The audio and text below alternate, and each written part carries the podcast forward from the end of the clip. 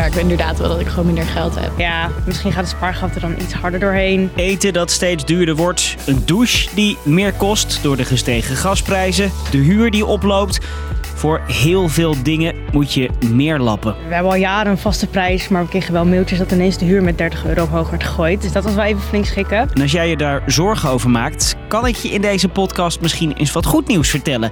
Want het minimumloon gaat omhoog in heel Europa. Hebben we een deal? We hebben een deal, ja zeker. En welke mensen gaan we helpen met deze deal? De mensen die in de winkels werken, de mensen die in de agrarische sector werken, de mensen die onze pakketjes bezorgen. Als die Europese plannen doorgaan, komen er euro's per uur bovenop het minimumloon. Ik ben Marco en ik leg je uit wat deze nachtelijke deal uit Brussel betekent. Het is kwart voor drie s'nachts. Ik moet zeggen, ik ben blij en ook wel een beetje moe. Lang verhaal kort. Een podcast van NOS op 3 en 3FM. Jij wil natuurlijk meteen weten hoeveel geld erbij komt. Nou, wat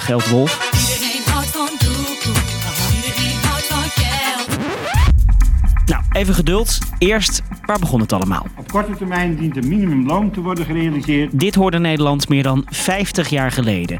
In 1969 werd het minimumloon ingevoerd. In het kort, iedere werknemer heeft recht op een minimumsalaris.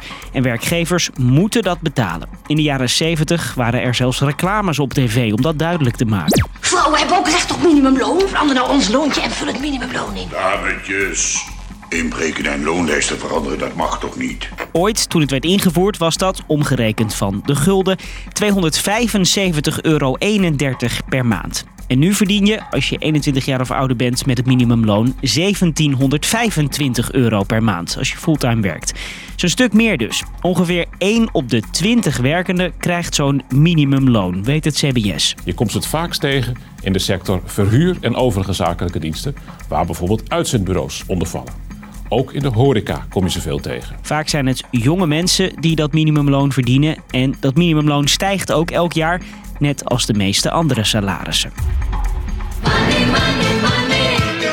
Must be funny. Afhankelijk van het aantal uur dat je werkt, is dat minimumloon nu tussen de 10,14 euro en 11,26 euro. Maar de laatste tijd klinkt de roep om verhoging luider en luider in politiek Den Haag. Nou, het is belangrijk dat het minimumloon dat dat heel fors omhoog gaat nog deze kabinetsperiode.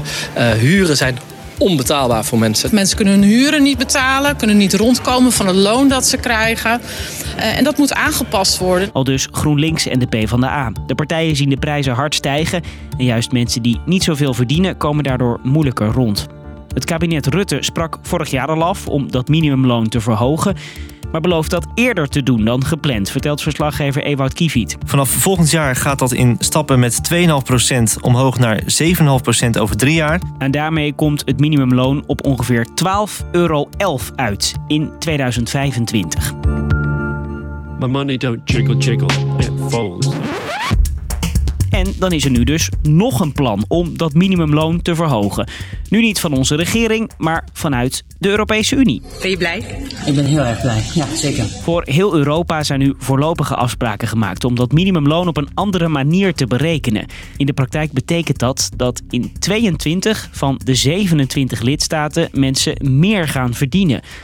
Voor ons in Nederland zou er nog een schepje bovenop de kabinetsplannen komen, zegt vakbond FNV. Daar gaat dan inderdaad een flinke schep bovenop. Nou, dat betekent dat het minimumloon van 10,48 euro, dat het nu is, naar 14 euro zou moeten.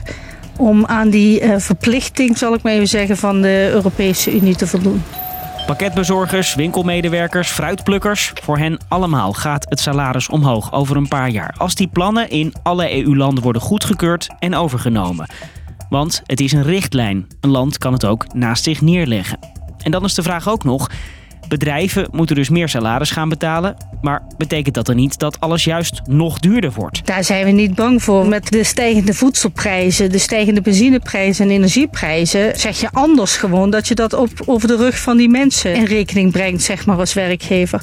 Je moet gewoon je verantwoordelijkheid nemen. Voor de mensen die minimumloon verdienen is dat plan van de EU top.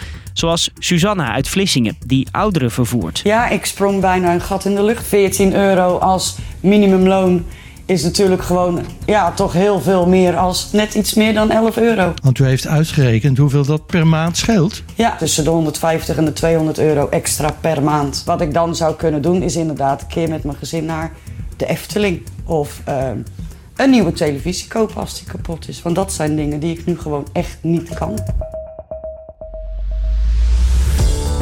Dus, lang verhaal kort, al langer is er discussie om het minimumloon van ongeveer 10,50 euro een oppepper te geven. Het kabinet verhoogt het al iets en nu is het plan om in de hele Europese Unie meer geld te betalen aan pakketbezorgers, schoonmakers en andere mensen die het minimumloon verdienen.